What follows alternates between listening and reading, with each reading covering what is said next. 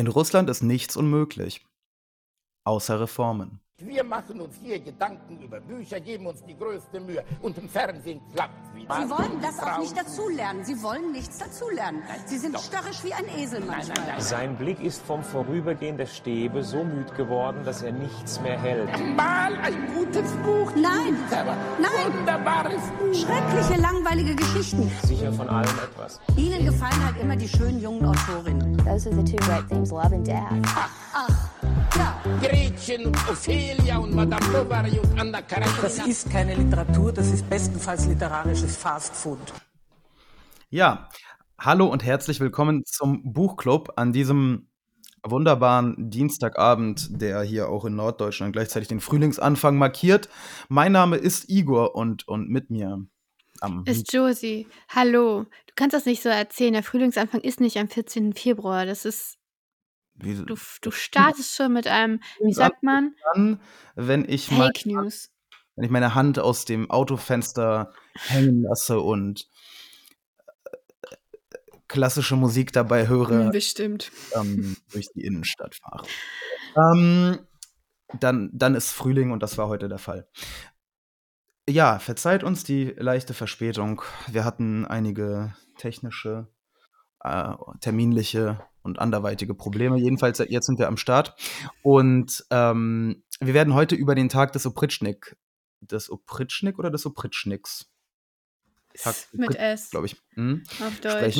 Sprechen. Genau. Ja, ein Buch von Vladimir Sorokin von 2006, in Deutschland erst 2011 erschienen allerdings. Und ja, eine düstere Dystopie von Russlands Zukunft, die Sorokin 2006 bereits relativ treffsicher sehen konnte. Darüber sprechen wir, glaube ich, gleich noch. Kurz vorweg, Sorokin, ungefähr 65 Jahre alt, alter russischer bzw. sowjetischer damals ja schon Autor, oft regierungskritisch aufgefallen und seit dem russischen Krieg gegen die Ukraine ist er nicht mehr in Russland, sondern er lebt in Berlin, also Nachbar von uns quasi. Ja, so, Tag des Opritschniks, sorry. Was auch ein wichtiger Unterschied ist, ne? Also, das Opritschnik hieß ja, dass er so heißt. Er heißt ja nicht Opritschnik. Mhm. Mhm. Ach so, du meinst für die Berufsbezeichnung. Deshalb ist es ein S, weil Opritschnik eine Berufsbezeichnung ist. Ja, das weiß ich, denn ich bin Deutschlehrer. Ich wollte es dir nur nochmal erklären, falls du es vergessen hast. Nö, das sitzt fest, das Wissen. Ja, wir fangen, glaube ich, bevor wir anfangen, über das Buch zu sprechen, noch vielleicht eine kleine historische Randnotiz, weil es in Deutschland nicht bekannt ist und in Russland ist der Begriff Opritschnik halt so bekannt wie bei uns, weiß ich nicht, Kreuzzüge oder so.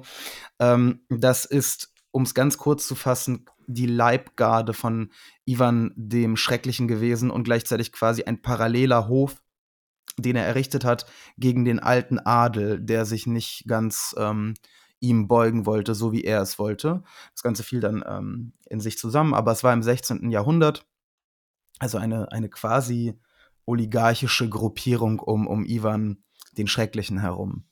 Daher der Begriff, historischer Begriff, und den wendet er eben Sorokin an, jetzt auf die Gegenwart beziehungsweise auf die düstere Zukunftsvision.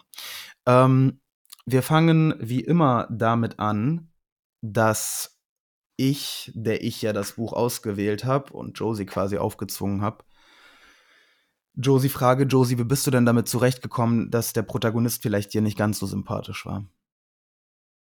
Denn das ist dir ja immer äußerst wichtig. Das war gar nicht das Problem. Das Problem war, dass er langweilig war. Langweilig? Ja. War es dein Alltag langweilig? Nö, den Alltag nicht, aber er selbst war langweilig. Das ist ja das, was ein Buch oder einen Protagonisten gut macht, dass er irgendwas will und irgendwas versucht. Und er war total zufrieden mit sich und der Welt und vor allem wirkte er so dümmlich in seiner Verehrung des Gosudaren. Also eigentlich geht er nur durch die Welt und sagt die ganze Zeit, und das ist gut so. Und Gott sei Dank. Auf Russisch, ja. Also bei meiner Übersetzung ein wichtiger Unterschied. Ist es, und das ist gut so. Über die Übersetzung sprechen wir vielleicht nochmal an einigen Stellen. Ich fand die Übersetzung, ich weiß ja nicht, ja? Die Betonung auf das Religiöse. Ja, es ist eine religiöse Dystopie, wenn man das so sagen kann. Also die Kirche spielt eine große Rolle. Und die Kirche hat übernommen. Naja, der Gosudar hat übernommen. Hat er nicht irgendeine kirchliche Funktion? Nein. Hat er nicht? Nein. Ja, gut, aber stimmt, dann ist es keine. Er ist selber streng gläubig, also ist eigentlich alles kein Gottesstaat. Wie bei dem echten Gosudan. Russland ist dieser große Vielvölkerstaat. Also der Auseinanderbruch wurde quasi verhindert vom Vater des Gosudan. Wir leben in einer Monarchie. Der Gosudarenposten ist erblich. Offenbar. Das scheint so, ja. Oder er wurde gewählt. Also wir erfahren nicht konkret etwas über die Staatsform, aber wahrscheinlich ist es. Ich würde denken, dass der Vater des Gosudaren sich, ich weiß nicht, ob der gewählt wurde, hat sich auf jeden Fall durchgesetzt. Also es ist auf jeden Fall eine de facto Monarchie, ja. Diktatur, ja. Despotie, wie auch immer. Aber Ethnie spielt tatsächlich gar nicht so eine große Rolle. Ja, außer bei der Judenverfolgung. Naja, die ist aber wirklich, wenn man es mal mit dem heutigen Russland vergleicht, ist hier eigentlich, was wird denn da verfolgt? Klar, es gibt Antisemitismus in der Bevölkerung, in allen Bevölkerungsschichten, wie es auch im heutigen Russland ist, aber... Nee, ich rede doch nicht vom heutigen, im heutigen Russland werden doch keine Juden verfolgt. Ja, aber da Nein, nicht. Also wir haben keinen wirklichen Beweis dafür, dass da... Wir haben immer so Andeutungen dazu, was es irgendwie in der Vergangenheit wohl gab. Aber man bleibt ein bisschen im Unklaren. Unter den Büchern, die er zum Beispiel zitiert, von diesen Autoren, die da auch verkauft werden, da sind jüdische Namen.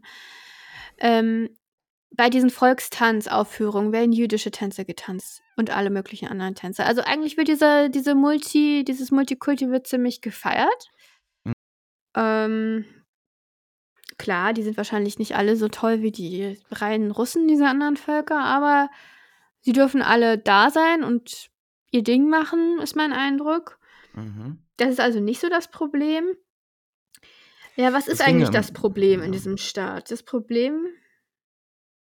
Also erstmal, ne, du hast mich gefragt, wie ich das Buch fand. Ich fand die Welt cool und auch plausibel, aber die Geschichte, diesen Tag, da fehlt mir einfach ein richtiger Spannungsbogen und es ist alles ziellos, mein Eindruck.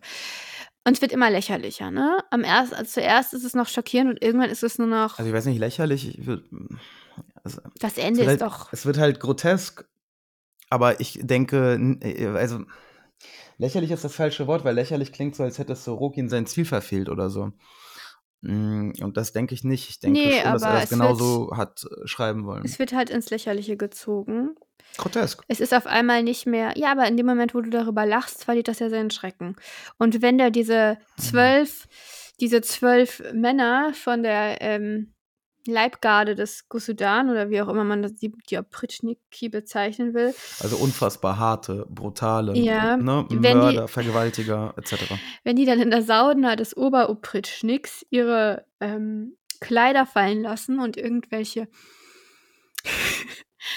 Ja, wie beschreibt man am besten das, was am Ende passiert? Also erstmal haben sie alle operierte Geschlechtsorgane, wo so aus LEDs irgendwie sie haben aufgetunte Geschlechtsorgane, genau. Die fangen an zu leuchten, wenn sie so eine super Tablette nehmen und so Sachen. Und je nachdem, welche Funktion du hast, ist das eine andere Farbe. Mhm. Und dann kommen sie zum Einsatz. Ja, nee, dann kommen sie zum Einsatz. Also dann müsst ihr selber lesen, was da passiert. Genau, da könnt ihr mal aufschlagen und gucken, wie man eine menschliche Raupe macht. Ein Tausendfüßler. Genau, ein Tausendfüßler, ja. Okay, gut, das ist ganz das Ende da. Mhm. Und das ist doch wirklich zu viel. Also ja, wahrscheinlich mit Absicht, aber was genau will er damit? Über die Sache wollte ich gesondert sprechen. Aber lass uns erstmal bei den anderen, zu den anderen Dingen kommen. Also, die Welt. Ich bin einfach beeindruckt und fasziniert davon, wie präzise er Russlands Zukunft so früh, so düster gesehen hat. Du musst bedenken, das Buch, wenn es 2006 erschienen ist, dann wird er es angefangen haben zu schreiben, sagen wir 2003, 2004. Das bedeutet, Putin war zu dem Zeitpunkt, als er anfing, es zu schreiben, zwei bis drei Jahre an der Macht. Putin kam 2001 an die Macht. Das ist halt wirklich seherische Fähigkeiten, schreibe ich Sorokin zu. Ich meine, Russland in dieser Dystopie hat anscheinend überhaupt keine Industrie mehr. Sein Geld verdient es eigentlich als Zollstation zwischen China und Europa und dadurch, dass es Rohstoffe exportiert. Passt. Kennt man, haben wir. Der Osten ist im Grunde genommen von Chinesen überrannt und besiedelt. Kennt man. Ist haben das so? Wir. Ja. Die vom Westen hat man sich abgegrenzt durch eine Mauer. Kennt man. Also Hass auf den Westen. Außer, dass es deutlich besser läuft, als es tatsächlich läuft für Russland. Ne? Also das ist halt der Punkt. Der Staat ist noch eins, so wie diese Der Staat ist auch in Russland noch eins. Und? Nee, wieso? Die Sache ist, wieso? Die Ukraine ist doch zum Beispiel schon lange nicht mehr Teil. Also Russland ist doch quasi die ehemalige Sowjetunion von der Größe her. Nein, Russland ist Russland. Wieso? Nein, ja. Die ganzen Völker, um die es geht, irgendwelche Baschkiren und Tataren und weiß der Geier was, die leben doch jetzt auch innerhalb von Russland. Also aber es geht um Krim zum Beispiel, also um die Krim, die ist Teil des Reiches. Ja, ist sie doch auch jetzt. Ja, im Moment gerade, aber war sie lange nicht. Und ich meine, dass die ganze Ukraine teilt. Das weiß ich nicht. Ich glaube, ich habe eigentlich relativ genau hingelesen. Kosaken werden, meine ich, auch erwähnt. Ja gut, Kosaken haben wir ja auch in Südrussland, Südwestrussland. Also jedenfalls, vielleicht hat er nicht ganz genau die Landesgrenzen prognostiziert und die Kriege insgesamt habe ich das Gefühl, dass es besser läuft, als es in Russland 2027 laufen wird. Das ist doch der Punkt. Wir haben für mich einen unzuverlässigen Erzähler und man muss die Welt sich versuchen, ungefähr zusammenzureimen, um darauf zu kommen, wie es in der Wirklichkeit aussieht. Denn das, was uns der Opritschnik berichtet, wenn wir ihm alles aufs Wort glauben, dann, wie du schon sagtest, ne, er ist ja komplett unkritisch dem allem gegenüber. Das heißt, auch diese Beschreibungen, die er macht, sowohl davon, wie es in Russland läuft, als auch wie es im Westen läuft, das entspricht ja genau der Art und Weise der russischen Propagandisten, wie sie jetzt sprechen. Im Westen ist auseinandergefallen und ein Haufen Scheiße. In Russland ist alles supi-dupi. Okay, sehe ich nicht so. Ich glaube, dass das tatsächlich so ist, dass natürlich, er wird einige Dinge übertreiben und vieles auch nicht wissen oder nicht erwähnen, aber wir haben auch andere Quellen. Wir haben zum Beispiel das feindliche Radio, was er hört. Andere Leute sprechen. Was sagt uns denn das feindliche Radio? Das sagt uns zum Beispiel, dass Europa keine Rolle mehr spielt. Also diese eine Stelle. Ja, das hat er doch auch richtig prognostiziert. Im Moment spielt Europa schon noch eine Rolle. Also er sagt an einer Stelle, in Europa sind nur noch ein paar arabische Cyberpunks. Er sagt das. Er sagt das. Ja, das sagt genau, er. Aber das Radio aber genau, sagt, das ist genau, sagt genau das auch. Das ist genau das, was Solovyov auch Igor, jetzt weiß, sagt. Schalte heute Abend das russische erste Fernsehen an. Deine unzuverlässigen Erzähler. Und gerade bei diesem Buch ist dir das irgendwie besonders wichtig. Weil es sonst weniger wertvoll wäre. Es ist halt besonders interessant, denke ich mal, für Leute zu lesen, die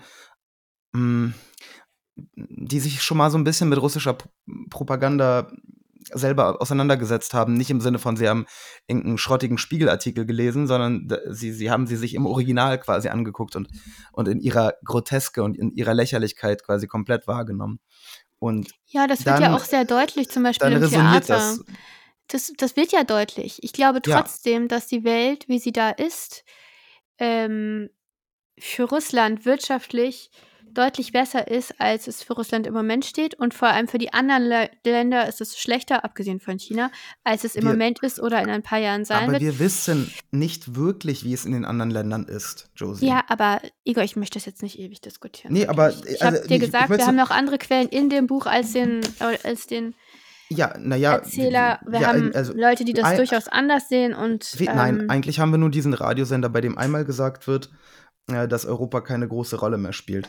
Na, eigentlich wird Europa eben gar nicht erwähnt. Das ist der Punkt. Ach so, es wird gesagt, das heißt, diese Aussage gibt es auch gar nicht. Amerika ist das Unbewusste von Russland, von China. China ist das Unbewusste von Russland und Russland ist bis auf weiteres sein eigenes Unbewusstes. Es fehlt einfach Europa. War das nicht ein Propagandasender? Europa spielt keine Rolle mehr. Nein. Das war ein Exil. Das war einer von den feindlichen Sendern, die er da gehört hat. Also wie gesagt, dafür, dass Europa eine große Rolle spielt, ist halt diese riesige, auch unfassbar teure dementsprechend, denke ich mal, Transitstraße von Guangzhou nach Paris, die durch Russland läuft. Dass das es noch ein Paris gibt, heißt nicht, dass es noch ein Europa gibt, so wie wir uns das vorstellen. Also wie gesagt, für mich ist es so, Europa existiert, Europa geht's prächtig, aber Europa wird schlecht geredet. Weil also genauso wie jetzt. Wenn du jetzt die russischen Fernsehsender dir angucken würdest du sehen, dass es bei uns, wie eigentlich heizen wir auch jetzt schon mit Holz. Aber dieser Typ kann man so, irgendwer, ne? Kann man so und so lesen. Also gut, lass uns jetzt mal über was Interessanteres reden. Ich finde das interessant, aber... Ich finde das gar nicht so interessant. Du reitest, ja. Komm, Jager, unser Protagonist, ja? Ja. Was will er eigentlich vom Leben? Also er hat studiert, er liest auch gerne oder zumindest ab und zu. Also er hat Literatur oder sowas studiert, Geisteswissenschaften, wobei die Geisteswissenschaften nicht so hoch angesehen sind. Er sagt ja an einer Stelle, ich habe ja auch nur Geisteswissenschaften studiert. Ja. Und er ist in dieser Bruderschaft den Opritschniki, der Opritschnina, ein ziemlich hohes Tier, der viertgrößte so ungefähr. Deshalb glaube ich auch, dass er durchaus weiß, was in der Welt so vor sich geht, aber natürlich egal. Natürlich weiß er das, aber Josie, wie gesagt, dann weiß er doch auch, dass das mit dem Gosudan vielleicht so mittelgeil ist, trotzdem, er sagt es nicht. Nee, das glaube ich eben nicht, dass er das weiß. Er glaubt an seinen Gosudan. Und dann glaubt er auch an sein Land. Das lässt ihn so dumm wirken. Er glaubt daran, dass der Gosudan das Beste ist, was diesem Land hier passiert ist. Alles, was er macht, ist gut. Dieser Gosudan hat ja was Gottgleiches. Ne? An einer Stelle heißt es, der Gosudan steht ganz oben und blickt auf uns alle hinab und seine Wege sind irgendwie unergründlich, aber natürlich, also wir werden irgendwann vielleicht verstehen, wenn wir Glück haben, warum er das alles so weise entschieden hat. Seine Wege sind tatsächlich unergründlich. Also seit 2022 verstehe ich seine Wege auch nicht mehr. Aber lass uns doch jetzt bitte nicht immer über Putin reden. Ich möchte einfach über das Buch reden.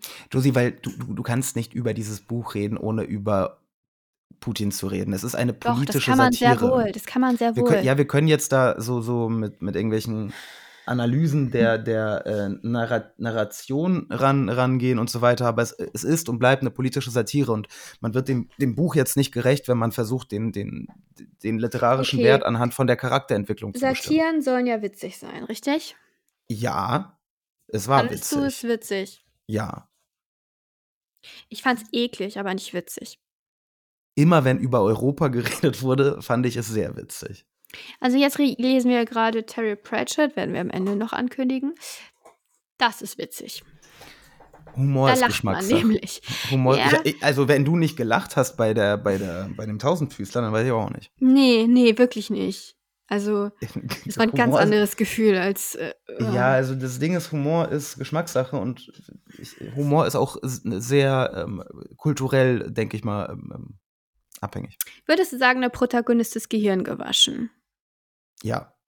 Und wie kam es zu dieser Gehirnwäsche? Durch das Studium? Das Studium der Literatur? Ja, was meinst du, was da quasi studiert wurde? Dostojewski zum Beispiel wurde studiert. Wissen wir, wie alt er ist? Er ist alt. Ich würde sagen so 50, 60. Was? Nein. Doch, er gehört ja zur alten Garde, doch. Nee, das glaube ich nicht, dass er 50, 60 ist. Ja, gut. Ich glaube nicht, dass die Opritschnina so eine alte Institution ist in dem Buch. Aber das heißt ja nicht, er muss ja nicht mit 20 da eingetreten sein. Ich weiß es nicht. Ich würde schon sagen, dass die schon älter sind. Ich hab ihn mir irgendwie so 30, 35. Nein, er gehört zur alten Garde. Wie kann er da 35 ja, zu den Garde, zur alten wenn er seit 10 Jahren da ist, dann ist er bei der alten Garde. Also. Nee, das glaube ich nicht. Also es wird nie gesagt, aber ich habe ihn mir älter vorgestellt. Auch ein bisschen Interpretationssache. Er sagt er nicht auch, dass er schon ergraut irgendwie? Er sagt, dass er, glaube ich, leicht schon ja, und ich auch. Und jetzt? Nein, 60 oder nicht. Was? Ja, wie doch? Ich habe doch graue Strähnchen. Ja, das sind so ein paar Haare da. Grauer, mein Gott, es gibt Leute, die haben schon gar keine Haare mehr mit 20. Ja, die ergrauen dann auch nicht. Ja, das stimmt, das ist der Vorteil. Nee, also, ja, keine Ahnung, das bringt jetzt auch nicht viel, die ganze Zeit um das Alter rum zu orgeln, weil im Endeffekt erfahren wir es, glaube ich, schon nicht konkret. Deswegen auch Interpretationssache.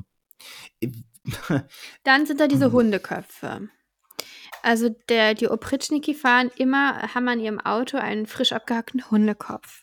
Ja.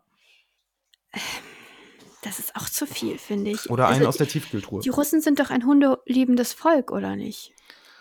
Das würde doch das Volk nicht gutheißen. Das würde doch nicht gut ankommen.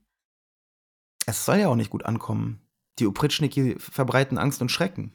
Aber so sieht er sich ja nicht, ne? Nee, natürlich sieht er sich nicht so. So quasi dein Freund und Helfer. Ja, er ist quasi also so einer der freundlichen 20 Superhelden, die es so im Land gibt. Ja, genau.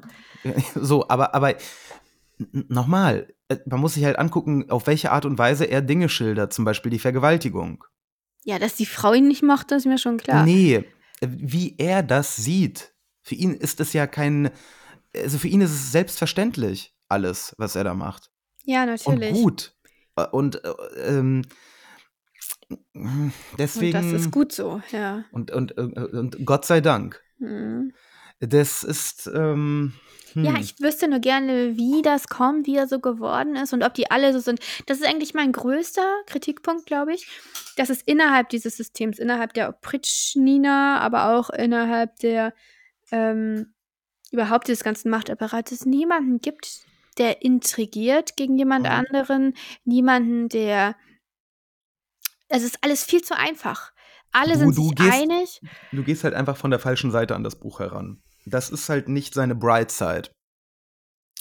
Politische Komplotte und überhaupt Beziehungen zu beschreiben. Nein, es geht nicht um Charaktere. Es geht um den Zustand eines Landes. Und der wird halt anhand dieser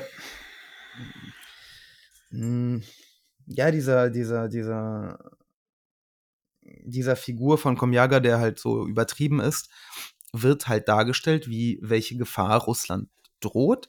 Es werden auf groteske Art und Weise werden halt gewisse Grundzüge der russischen Gesellschaft, die damals schon existierten und jetzt nochmal verstärkt sind, werden nochmal offengelegt, halt dieses Europa, die Art und Weise, wie man halt mit Europa quasi umgeht oder mit den USA, das Selbstverständnis von sich selber, vom Staat vor allem, die Einstellung zur Kirche und so weiter und so fort. Also, ja, ich denke. Darf ich dazu was sagen oder ist das jetzt die Wahrheit? Nein, es ist einfach also was heißt Geschmackssache? Nein, es ist eben keine Geschmackssache. Man kann ja unterschiedlich. Protagonist funktioniert nicht. Doch, egal in welcher Geschichte. Aber für mich hat das doch funktioniert. Es hätte besser funktionieren können, da bin ich mir ganz sicher. Auch für dich. Keine Ahnung, ich fand das Buch super. Also ich fand es echt gut, sehr gut. Es war auch nicht langweilig. Es war jetzt nicht so, als hätte ich das wie ein Sachbuch gelesen. Ich weiß es nicht. Ich brauche halt nicht immer einfach diesen Standardspannungsbogen und ich brauche auch keinen Standardspannungsbogen. Diese Narration und so weiter. Hör auf, so zu tun, als wäre ich irgendwie ins kleine Dummerchen, was das sage ich doch gar nicht. Irgendwie nur eine Art von Geschichte versteht. Nee, ich denke, vielleicht ist es einfach so, dass das ein Buch ist, das eher von Leuten gemocht und gelesen werden kann, die auch Sachbücher vielleicht lesen. Du suchst halt schon immer nach der Narration. Natürlich, deshalb lese ich ja Belletristik. Ja, aber Josie, das ist nicht die einzige Art und Weise, Bücher zu lesen. Das musst du doch irgendwie Romane zu lesen? Ja, auch Romane. Schreibt uns, was ihr dazu denkt. Ob man auch einfach mal einen Roman schreiben sollte, wenn man was zu sagen hat, was eigentlich auch in ein Essay passen würde. Ja, aber in ein Essay würde es eben nicht passen. Ob das eine gute Idee ist? Ja, es würde nicht in ein Essay passen. Es würde keiner lesen, das ist das Problem. Nein, es würde nicht da reinpassen. Reden wir mal kurz über die Sprache. Bücher sind nicht nur Geschichte. Ja, die Sprache ist gut, das muss ich sagen. Die Sprache warte mal, ist super. Das ist ein bisschen leicht abgedichtet. Ich würde auch noch mehr zu sagen, aber ich dachte mir, dann unterbrichst du mich vielleicht. Willst du sagen, wie du die Sprache fandest? Nö, ich höre. Ich habe es ja nicht auf Deutsch gelesen. Auf Russisch war es großartig. Also ich habe ja hier die Übersetzung, ich weiß nicht, ob es überhaupt mehrere gibt, von Andreas Tretner. Es gibt, glaube ich, nur eine. Und die Sprache ist extrem immersiv. Am Anfang ein bisschen gewöhnungsbedürftig, weil er komische Wörter benutzt, aber das ist offenbar so, weil im Russischen auch komische Wörter benutzt werden, so altertümliche. Er versucht möglichst so das Russische des 19. Jahrhunderts zu imitieren. Ja, und es wirkt recht exzentrisch. Mhm. Was mich wirklich beeindruckt hat, was mich ein bisschen gestört hat erstmal, ist, dass es manchmal in Versen ist. Es ergibt auch immer Sinn, dass da Verse sind, aber manchmal sind diese Verse ein bisschen ausschweifend. Ja, aber Lieder oder Balladen. Andere Erzählungen, genau. aber dieser eine Drogentrip, ne? Die Ballade. Vielleicht sollten wir auch noch mal von der Zerstörung von Amerika. Über die Fische reden. Die finde ich interessant. Ich finde, da ist er wirklich auf der Spur nach etwas, wenn es sowas wirklich geben würde. Das wäre eine Sensation, das wäre ein Paradigmenwechsel in der Drogenszene. Auf jeden Fall. Wahrscheinlich nicht nur in der Drogenszene, aber die Sprache. Du meinst, die Fischchen. Die Sprache. Was schön ist daran ist, man hat diesen Stream of Consciousness und wenn er dann aufgeregt wird, dann fallen auf einmal die Satzzeichen weg, dann hat man nur noch dieses Hämmernde, also bei der Vergewaltigung zum Beispiel, ne? Und es endet dann auch irgendwann, der Satz endet irgendwie ohne jeden Sinn mitten in, einer Wortwiederholung. Mhm. Oder eben dieser Traum, dieser Trip, dieser Traum, wo er mit seinen Opritschniki verschmilzt zu einem riesigen Drachen und Amerika versenkt. Guck mal, das Ding ist, also wenn man da nicht drüber lacht, warum lacht ihr denn nicht? Also, das ist lustig. Verstehst du, das ist lustig, wenn er sich in einen Drachen verwandelt und Amerika verbrennen geht. Man schmunzelt schon so ein bisschen, aber über die Vergewaltigung, in der das dann auch wieder endet, kann ich dann auch nicht so richtig lachen. Das war dann vielleicht nicht so mein Humor. Ja, nee, da habe ich auch nicht, das liegt. Da hättest du auch nicht drüber gelacht. Aber über zu der Droge vielleicht. Aber warte gleich. Mal. Lass uns noch über die Sprache. Ja, was ich schön fand, war, wie das geändert hat. Es ist eine Ballade und es endet dann aber in Prosa-Stil. Ja, das ist der Calm-Down. Genau, da ist auf einmal alles, also da merkt man die Form, fällt auseinander. Ja. Und wann er sich selbst nicht mehr unter Kontrolle hat. Das ist sehr schön gemacht. Das ist wirklich, und das ist an manchen Stellen wirklich sehr treffend. Nicht übertrieben, sondern genau im richtigen Maß, finde ich. Und das macht es sehr immersiv. Ich finde auch, was ich an der russischen Sprache sehr schön finde und was sie sehr schön übernommen haben, ist diese Eigenheit, dass es wie heißt das? Es gibt Pluralwörter, also die Plural bedeuten, aber im Singular stehen, und zwar immer weiblich, also die Opritschnina zum Beispiel. Mhm. Finde ich so schön. Ich finde, das bräuchte es auch im Deutschen. Das ist jetzt kein Also Intelligenzia wäre so eins, was man kennt. Ja. Ist jetzt kein Verdienst von Sorokin, dass die russische Sprache das hat, aber das wäre eine Lösung für die Sache mit der geschlechtsneutralen Sprache. Ja, wobei das Russische also zum Teil bei der geschlechtsneutralen Sprache vielleicht noch dafür wiederum andere Sachen hat, ich sag ja nicht, dass das Russische eine geschlechtsneutrale Sprache ist. Ich sag nur, dieser Ansatz ist ziemlich cool. Du meinst, statt Studierende könnte man dann einfach die Studentina. Ja, genau. Ja, dann würden sie sagen, warum nicht die Studentinana? Ja, vielleicht, aber man könnte es erstmal probieren. Ich habe letztens, also kleiner Schwank. Aber das Interessante ist doch Studentina, da ist Studentin drin. Das heißt, man kann nicht sagen, das ist wieder ein Maskulin. Ja, wie man das zum Beispiel bei Lehrkörper häufig, heißt es ja häufig. Aber was ist mit den Non-Binaries? Da reden wir jetzt nicht drüber. Wie? Und, stopp, letztens habe ich gehört von einer Quelle, die ich nicht nennen möchte, dass er ein Gespräch hatte mit einer Arbeitskollegin und er hatte ein Gespräch mit einer Arbeitskollegin? eine unbekannte Quelle, also eine von mir unbenannte Quelle, eine anonyme Quelle. Mhm. Und er hatte irgendwie in seinem Satz Mitglied erwähnt, mhm, und sie hat dann gesagt, dass sie das nicht gut findet, das Wort. Mhm. Und dann hat er gefragt, warum. Und dann meinte sie, weil Glied ja auch für das männliche Genital steht. Nein. Und dass das irgendwie nicht in Ordnung wäre. Ist auch. Wirklich? Ja, wirklich. Wirklich. Ja, gut. Shoutout. Mhm. Gut, also ja, aber die Studentina, das wäre eine coole Sache, stimmt. Ich mag das auch, dieses Plural weiblich. Ich denke, ich werde das jetzt einfach so benutzen.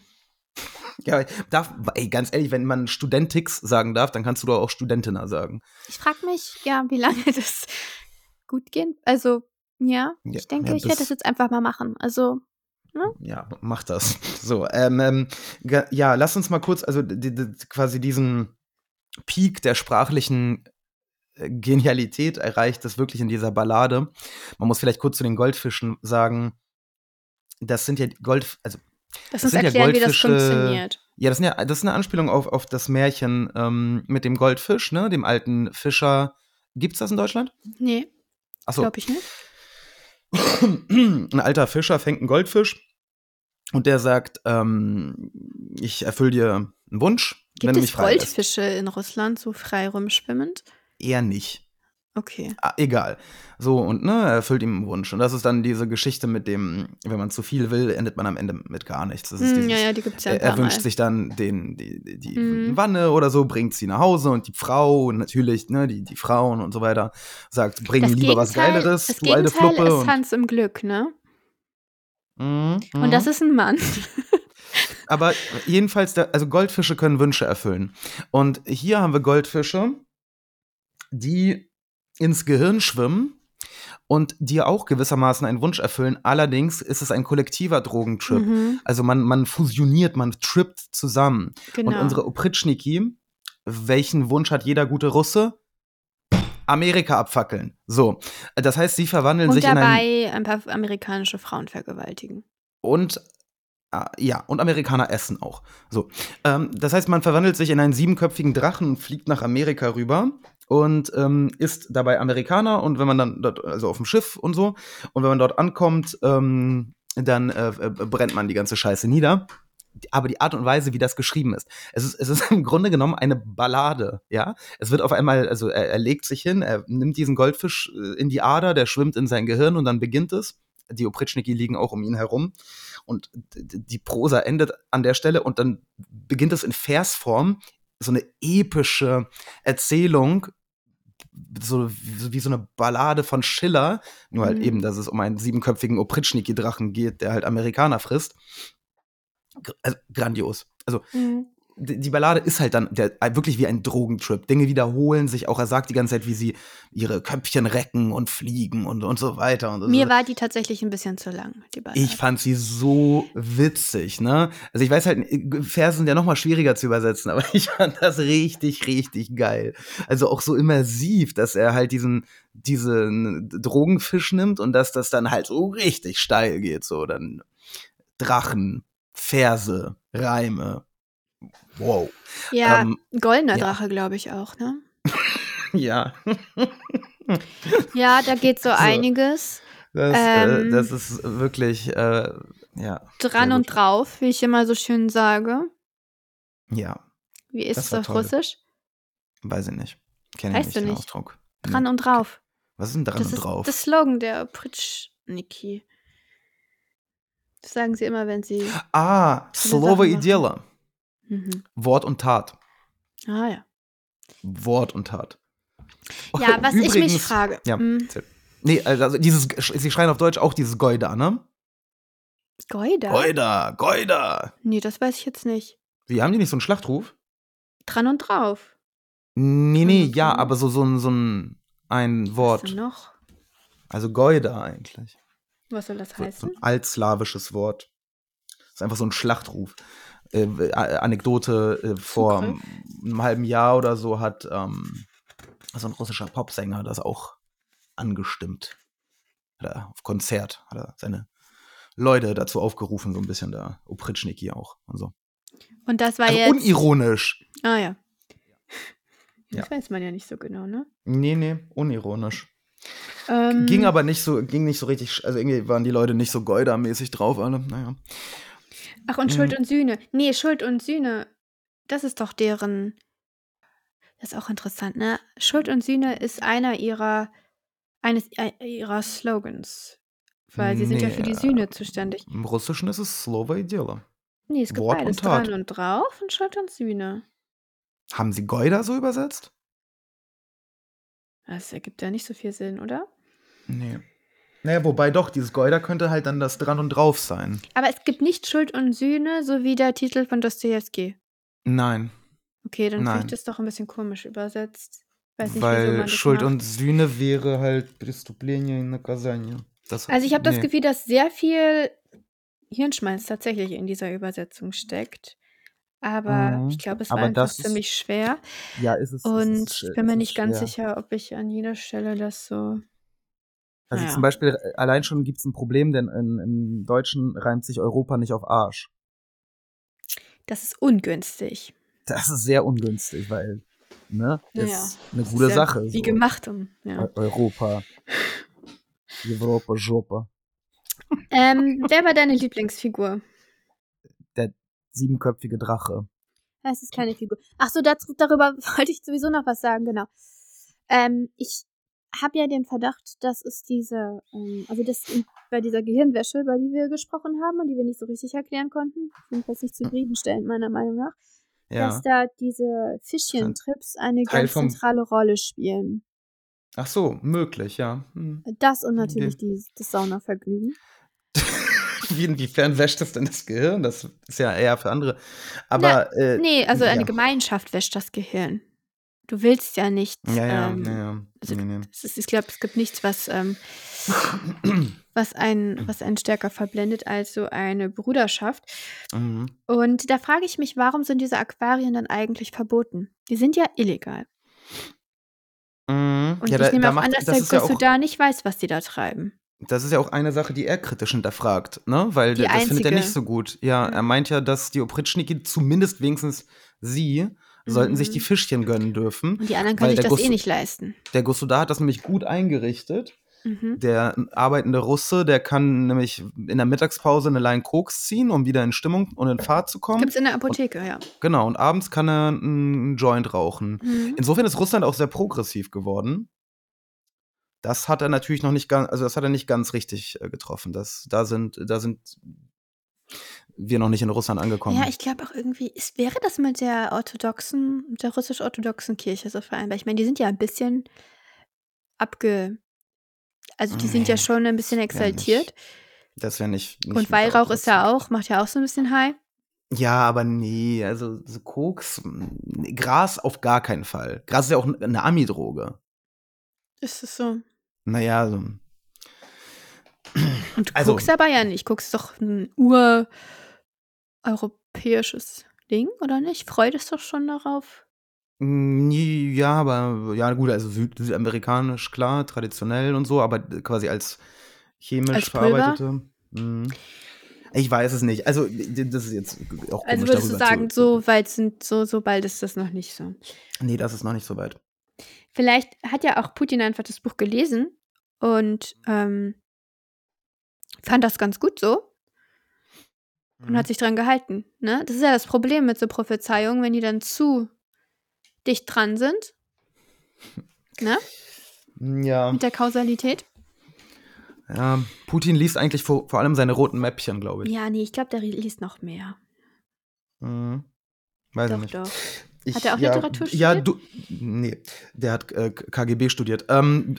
Jura. Dugin liest er zum Beispiel, der übrigens auch hier namentlich vorkommt als Hofnarr. Ja. Ganz wichtiger russischer Nazi. Also, keine Ahnung, philosophischer Nazi. Nazi-Philosoph. Slavist im Sinne von nicht sich jemand, der sich mit Slaven beschäftigt, sondern so wie Rassist, Slavist. So. Das ist der vom großen eurasischen russischen Reich träumt. Mhm. Und also von Dugin hat Putin viel Gedankengut. Diese Idee vom Eurasien, ne? Russland als riesige, sich über Europa und Asien erstreckende Macht, die so ganz viele kleine Völker auch unter sich vereint, friedlich, allerdings natürlich untergeordnet den großartigen Slawen. Ja, wie das dann meistens ist. Aber nochmal, also ich bin der Meinung, ohne diese Fischchen könnte das System noch nicht existieren. Könnten zumindest die Opritschniki so nicht. Ich weiß nicht, ob die Fischchen gebraucht wurden. Also meinst du? Das ist nicht zufällig da drin. Ja, aber die Fischchen sind ja illegal. Die Fischchen sind ihr Privatvergnügen. Ja, das wundert mich halt so. Aber diese ganzen Rauschdinger, die sind nicht zufällig drin. Und vielleicht muss der Rausch auch mal illegal sein oder verboten sein. Na, wieso Koks? Damit es sich exklusiv anfühlt. Wieso Koksen tun sie doch auch? Na, das fröhlich. Fühlt sich eben nicht exklusiv an. Aber nett ist es schon. Aber es schweißt doch auch zusammen, was Verbotenes zusammenzumachen. Ja, schon. Also es ist jedenfalls die einzige Erklärung, die ich dafür sehe, dass er seine Genossen so liebt, dass er an keinem von denen was Böses findet oder auch nur was Störendes. Die sind alle super und ja, ich meine, vielleicht ist es auch einfach fürs Gehirn nicht ganz so gut, immer diese Fischchen sich in die Adern zu schieben. Ich glaube nicht. Die Fischchen scheinen ja doch sehr wenig Schaden anzurichten. Es gibt keinen Kater. Er meint kein Kater, im Gegenteil, ne? Man fühlt sich, glaube ich, erfrischt nach den Fischchen. Genau. Also es ist, aber das kann schon. Ich meine, wenn die Fischchen quasi dir deinen Wunsch erfüllen, also wenn du dann einen deiner innigsten Wünsche auch noch mit Freunden durchlebst. Da muss ja eine gewisse Einigkeit über diesen Wunsch bestehen, ne? Das ist ja das Interessante, dass es nicht jeder für sich träumt. Werden ähnliche Wünsche zu einem dicken Wunsch. Ein Kollektivwunsch. Vielleicht ergibt sich dein Wunsch erst daraus, dass du den Fisch so, ne? Und im Nachhinein fühlt sich das an wie dein innigster Wunsch, der dann erfüllt wurde. Und wer weiß. Also die Fischchen. Das ist ein bisschen fade für einen innigsten Wunsch. Wie? Als 7-köpfiger Drache Amerika verbrennen? Ja. Das ist der Traum eines jeden russischen FSBlers. Ich weiß ja nicht, ne? Na gut. Ja, nein, das ist, also, Josie, das ist halt eine Satire. Deswegen stimmt. Ja, das verstehe ich. Deswegen ist es so witzig. Das verstehe ich. Für mich ist es trotzdem ein bisschen sehr grotesk. Aber du hast also keinen Lieblingscharakter. Doch, den 7-köpfigen Drachen. Keinen menschlichen. Batja. Das ist wer? Das ist der Alte, heißt er auf Deutsch. Ja, auf Russisch Batja, also so Väterchen. So. Ja. Wenn man das Buch liest. Ist er ja auch, ne? Ja, klar. Ein gutes Väterchen. Das ist mein Lieblingscharakter, weil der ja an Absurdität nicht zu überbieten ist. Ich fand die Gussudarin ziemlich cool. Ja, die ist auch interessant. Auch grotesk. Die Wahrsagerin fand ich interessant und dass sie so weiter bestehen darf. Also, dass sie überhaupt nicht drangsaliert wird. Ja, aber die dient ja auch der Gussudarin. Was heißt sie? Ja. Also, insgesamt muss ich sagen, dass die Frauencharaktere, auch wenn spärlich gesät, interessanter waren als die männlichen Charaktere. Also, die einzigen nicht idiotischen Charaktere waren ja auch Frauen. Ja. Da haben wir einmal die Oppositionelle im Flugzeug und die Wahrsagerin. Gut, die Wahrsagerin ist ein bisschen weird mit ihren Bücherverbrennungen und so Sachen.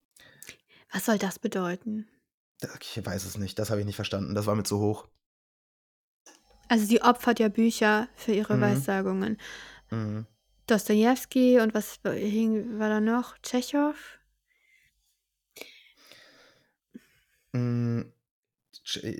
Ja, aber ist ja das wichtig, was sie verbrennt? Anna Karenina hat sie verbrannt. Das ist wichtig, dass sie das glaube ich. Also spielt das eine, ich meine jetzt, okay. Also was sie verbrennt, meine ich. Ja, jetzt nicht genau das Werk vielleicht, aber ich habe bei der Wahrsagerin habe ich übrigens mir ein Zitat markiert, das fand ich sehr, sehr cool. Und zwar, er nimmt sich am Ende zusammen und stellt ihr eine Frage, die er hat sie noch nie gestellt, aber heute traut er es sich. So. Was wird mit Russland? Sie guckt ihn an, aufmerksam, er wartet, mit Aufregung wartet er. Es wird nichts, sagt sie auf Russisch. Ja. Es wird nichts im Sinne von, es wird sich nichts ändern oder es wird ein Nichts. Also es geht beides. Ja. Ne? Ich denke, auf Deutsch haben die es auch, es wird nichts übersetzt. Damit haben sie es sehr gut getroffen. Nichts, also sagt sie einfach? Warte mal, ich muss es suchen, aber... Also das ist eine sehr interessante, sehr coole Stelle. Und jetzt habe ich meine Markierung aufgerufen. Da gefällt mir das hier.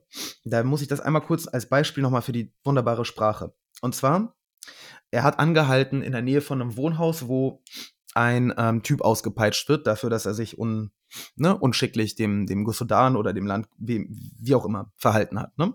Mhm. Und unser Komjaga sitzt im Auto, raucht eine Zigarette und guckt sich das an.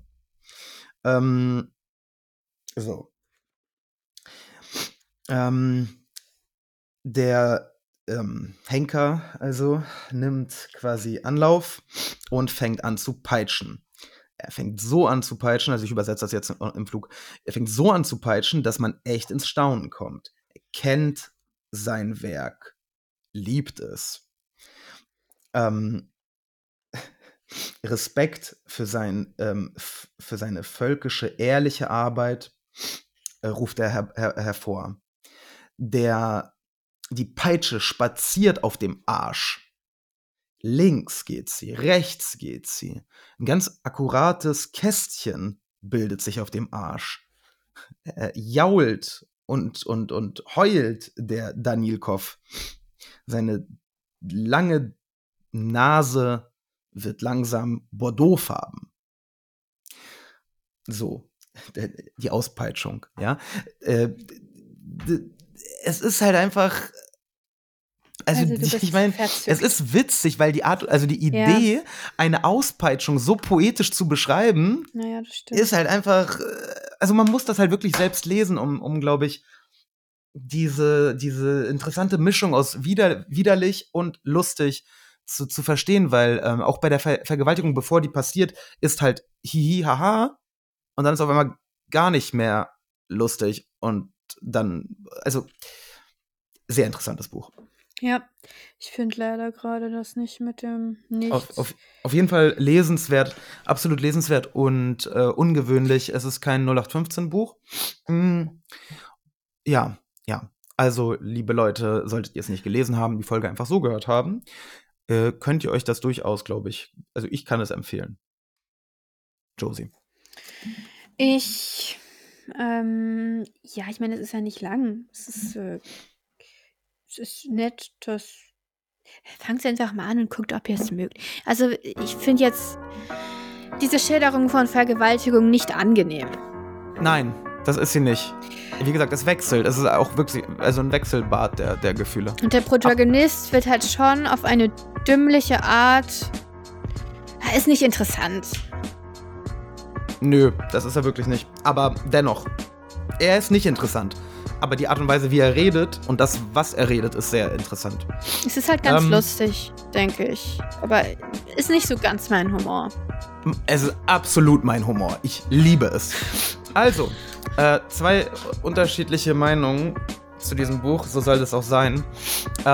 Als nächstes besprechen wir in 2 Wochen auf Wunsch eines Zuhörers von uns, danke, gehen raus an Björn, ein Buch von Terry Pratchett, und nach ein bisschen Recherchen haben wir uns dabei für Guards entschieden, also Wachen. Bei Terry Pratchett gibt es mehrere Einstiege in die Discworld. Die Wachen, der Roman, der wird von vielen empfohlen als erster Roman von Pratchett, und wir beide haben von Pratchett bisher nichts gelesen, deswegen haben wir uns dafür entschieden. Und dann hätte ich noch ein Langzeitprojekt anzukündigen, und zwar lesen wir von Raffaela Edelbauer Dave. Haben wir schon länger vor. Es geht um künstliche Intelligenz, jetzt wo ChatGPT in aller Munde ist, vielleicht auch eine interessante Geschichte. Ist ein prämierter österreichischer Roman, ne? Ja, sie ist Österreicherin. Ja, und die Österreicher mögen wir ja. Genau, also vor allem die von früher, aus dem 19. Jahrhundert, aber... Und auch hier diese Äcker. Vielleicht können die jetzt ja auch noch was. Ja, okay. Richtig. Gut, liebe Leute, haut rein, verzeiht uns die späte Folge, dafür ist sie recht lang geworden und wir hören uns diesmal pünktlich am Sonntag wieder. Adios, amigos, до свидания и до встречи. Tschüss. Guck mal, jetzt sind wir bis zum Applaus gekommen. Es gibt einen Applaus, das wusste ich gar nicht. Ja, ich auch nicht. Ja, dann müsstest du doch jetzt nach dem Applaus ausmachen, oder? Ich mache jetzt aus. Tschüss. Okay. Tschüss.